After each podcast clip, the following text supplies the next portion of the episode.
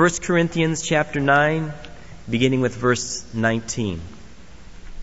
For though I am free from all men, I have made myself a slave to all, that I might win the more. And to the Jews I became as a Jew, that I might win Jews. To those who are under the law, as under the law, though not being myself under the law, that I might win those who are under the law. To those who are without law, as without law, though not being without the law of God, but under the law of Christ, that I might win those who are without law. To the weak I became weak, that I might win the weak. I have become all things to all men, that may by all means save some. And I do all things for the sake of the gospel, that I may become a fellow partaker of it. Do you not know that those who run in a race all run, but only one receives the prize? Run in such a way that you may win. And everyone who competes in the games exercises self control in all things. They then do it to receive a perishable wreath, but we an imperishable. Therefore I run in such a way as not without aim. I box in such a way as not beating the air, but I buffet my body and make it my slave, lest possibly after I have preached to others, I myself should be disqualified. When Paul wrote those words, he assumed that the Christians in Corinth knew all about the games. The Olympic Games took place in Greece from 776 BC until 393 AD, every four years without a break, 1,169 years until Theodosius put an end to them because of their pagan associations in 393. They knew all about the games. And so he didn't have to explain the games. He simply did what he and Jesus always do. He saw the games in relationship to eternity. Paul and Jesus and the apostles were so saturated with God and so saturated with eternity and so in love with the gospel, they couldn't turn the television on for one second without seeing God. They saw everything in relationship to eternity. So he took the games as they were, didn't have to explain them, and what he did in this text was to influence the Christians in Corinth to transpose the games into a different key. To transpose the games from the level at which they were watching them and thinking about them and seeing them into another level of reality. So that when they saw them at this level, they would think the other level. That's the goal of this text. That's my goal this morning. Is to transpose the games and to influence the way you watch television today and the rest of this week. I want to so work on your mind from the Bible this morning that you watch it a different way than the rest of the world watches it. That you see another reality than what they see. When you see somebody running, you see another kind of running. And when you see somebody fighting, you see another kind of fighting. When you see one of these little vignettes about self discipline and denial, you see another kind of self discipline and denial. When you see a broad smile and sweat and singing with the gold around the neck, you see something beyond the gold. That's my goal this morning. I want to change the way you watch television. I want to change the way you see these games. Because if I understand what Paul is doing in this text, God's purpose in Barcelona is to give Christians and anybody who would become a Christian a tremendous impulse to fight the fight of faith and run the race of life with nothing, nothing less than Olympic passion and Olympic perseverance. I think that's the point of Barcelona. Barcelona is not merely the work of man, it's the work of God. God reigns in Barcelona. God made the bodies. God dreamed up the exercises. God knows and designs the way watches work, the way legs work, the way arms work. This is God's creation in Barcelona. It has a message for the church around the world. And I just want to say what that message is this morning and next Sunday. The reason we have to take two weeks is not just because the Olympics last that long but because in this text, as I've meditated on it, there are two very distinct things that just, the way I handle them anyway, have to have enough time to deal with them separately. The first one is the prize, the crown, the victory. What's that? What is the prize? What is the triumph? What is the crown, the imperishable wreath? Is it okay to live your life and run your race and fight your fight for that? Is that okay? That's what I want to talk about this morning. And the second thing that has to be talked about is what is this running? What is this pommeling of the body that Paul does? What is this self discipline that all athletes do? What does that look like in your life from morning till night? What would it look like for Viola Allen on a breathing machine or Elsie tied into her bed at 95? How do you run a race and fight a fight when you're half blind? and when you are so weak mentally that you can't remember for more than 30 seconds. What does it mean to people like that to fight like an Olympian? That's next week. This morning, the question is what's at stake in the race? What is the prize? What's the crown? Now, Paul gives four answers to that question in verses 23 to 27 He gives one answer in verse 23, one answer in verse 24, one answer in verse 25, and one answer in verse 27. Now, two of the answers are given in relationship to his own running and what he says is at stake in his fight.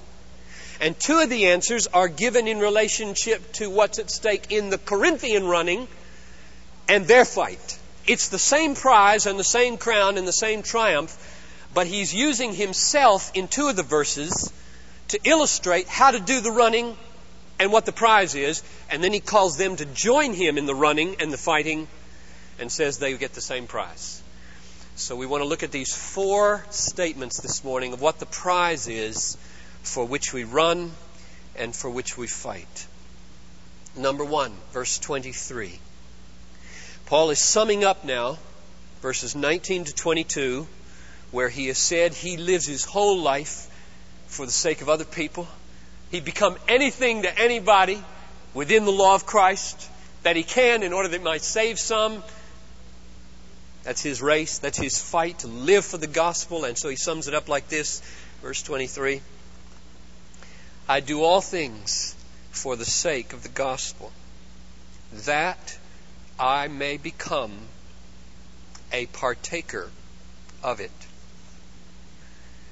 that I may become a fellow partaker of the gospel, that I might share in the gospel, that I might participate in and obtain what the gospel promises.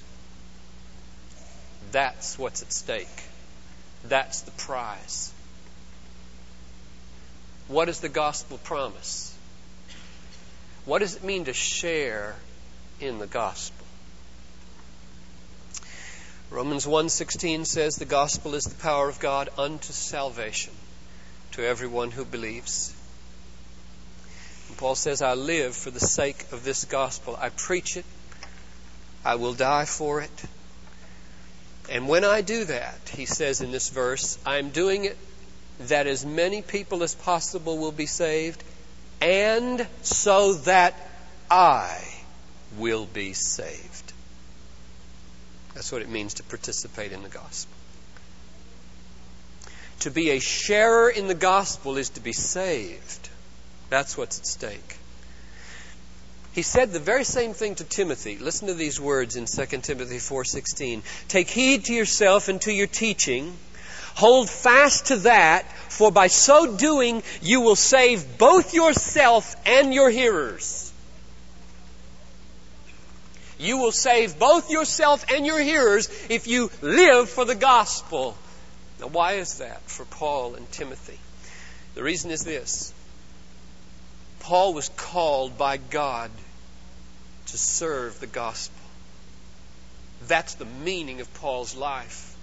Christ appeared to him on the Damascus Road, showed him how much he would have to suffer, appointed him as an apostle to the Gentiles, and said, The meaning of your relationship to me is that you live for the gospel. If Paul says at some way along his race, I don't think I'm interested in that anymore. I hear what you're saying, Lord Jesus, but I'm through. I'm tired of becoming all things to all people. I'm tired of living for the gospel. I'm tired of following my heavenly call. I'm tired of doing what you say to do morning, noon, and night for the sake of other people that they might be saved. I will hang on if I can to you for the forgiveness of my sins, but I'm done doing what you say. I'm finished with this race. He would not share in the gospel. He'd be lost. He'd be gone. He would be, as he says, disqualified. That's number two. Verse 27. What is at stake in this race for Paul? I buffet my body, I make it my slave, lest possibly after I have preached to others, I myself should be disqualified. Now, I have heard so many people try to make this text mean what it doesn't mean, like disqualified from preaching but still saved. That's not what it means means disqualified from sharing in the gospel, like verse 23 says.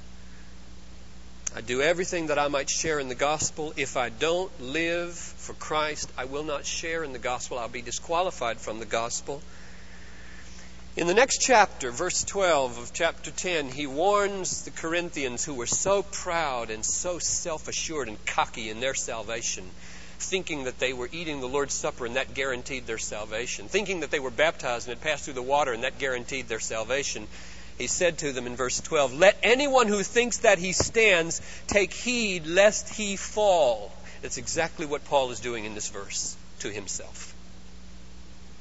He is taking heed to himself and his call and his ministry lest he fall in the race and be disqualified.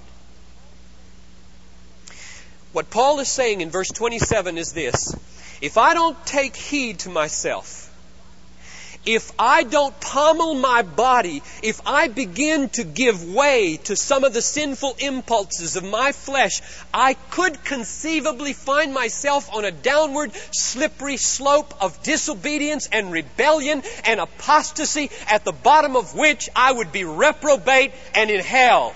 That's what Paul is saying in verse 20. 7.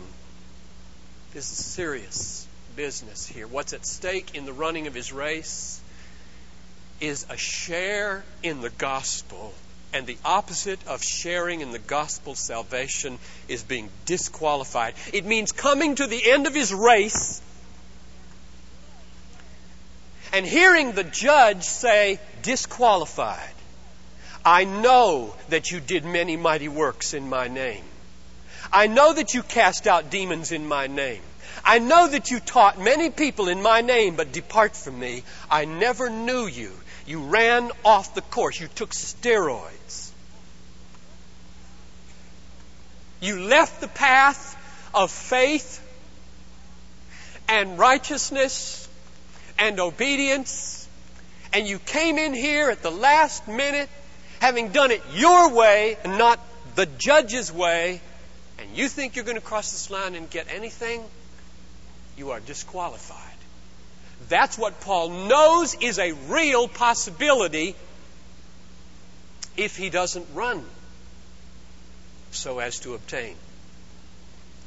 The best evidence for that meaning in verse 27 is that the word disqualified is used again in 2 Corinthians 13:5 in this verse. Test yourselves to see if you are in the faith. Examine yourselves to see if you are in the faith. Or do you not recognize this about yourselves that Jesus Christ is in you unless you are disqualified. Same word. The opposite of being disqualified is that Jesus is in you. If you're disqualified, Jesus is not in you. So what he's saying here is this. I will not allow my life to be lived as a sham. I will not pretend that Christ is in me when He's not in me. I will so run, I will so fight as to let my life be a living demonstration that He is in me and that He's powerful to save. What's at stake in running the race and fighting the fight and finishing the course is the demonstration that Christ is in you and that you are not disqualified, but that you are a living example of the living Christ within. Running, fighting are essential. Listen to this beautiful verse. Now, if, if you've missed anything I've said up to this point, don't miss this next verse and this next sentence, all right? This is the key that unlocks the question on many of your faces. Philippians 3:12. Not that I have already obtained or have already become perfect, but I press on to make it my own in order that I might lay hold on that for which I have been laid hold of by Christ. You hear it? You get it? Oh, we've got to get this mystery of the Christian life. We've got to get this straight. Many of you are reading The Bondage Breaker right now. We're going to have our whole leadership, um, what do you call it, retreat dedicated to this whole issue of spiritual warfare. Read page 158 in The Bondage Breaker this afternoon to hear what I'm saying. I run, Paul says, to lay hold on my share in the gospel for which I was mightily, irreversibly, powerfully laid hold of by Jesus Christ. And if I don't run, I show He didn't take me. Get it?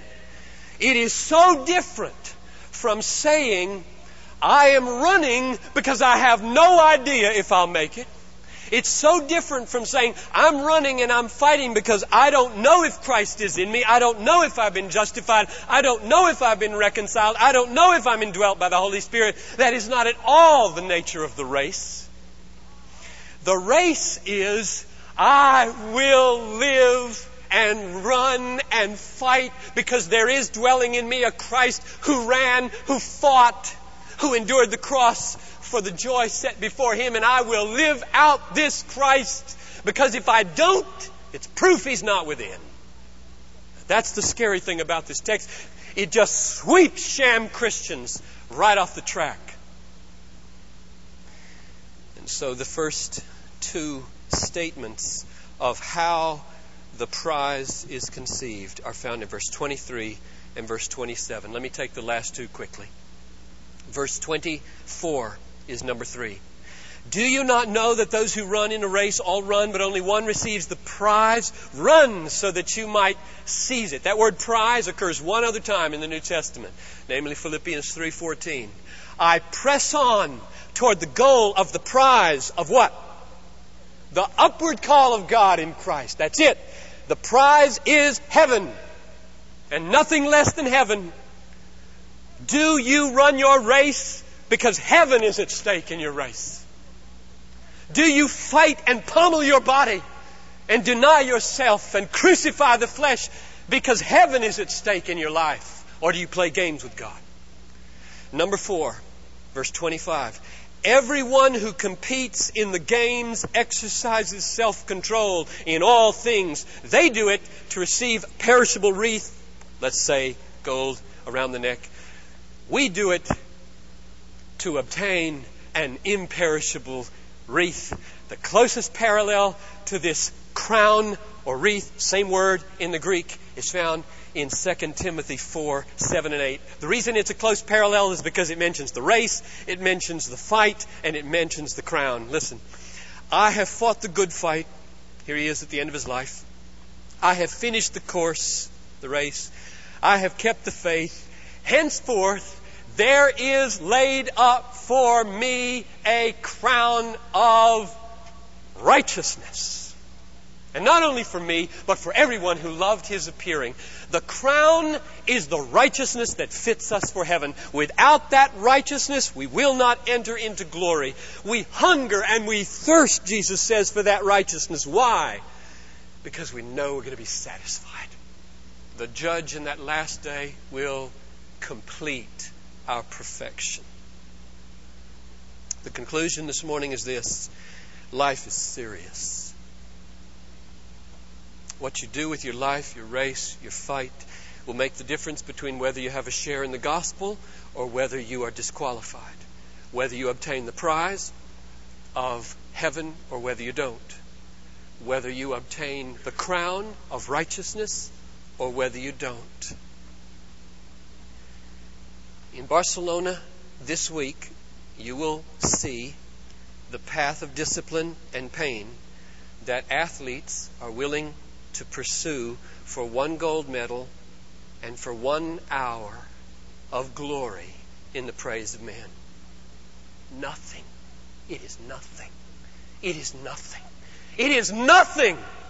Nothing compared to heaven.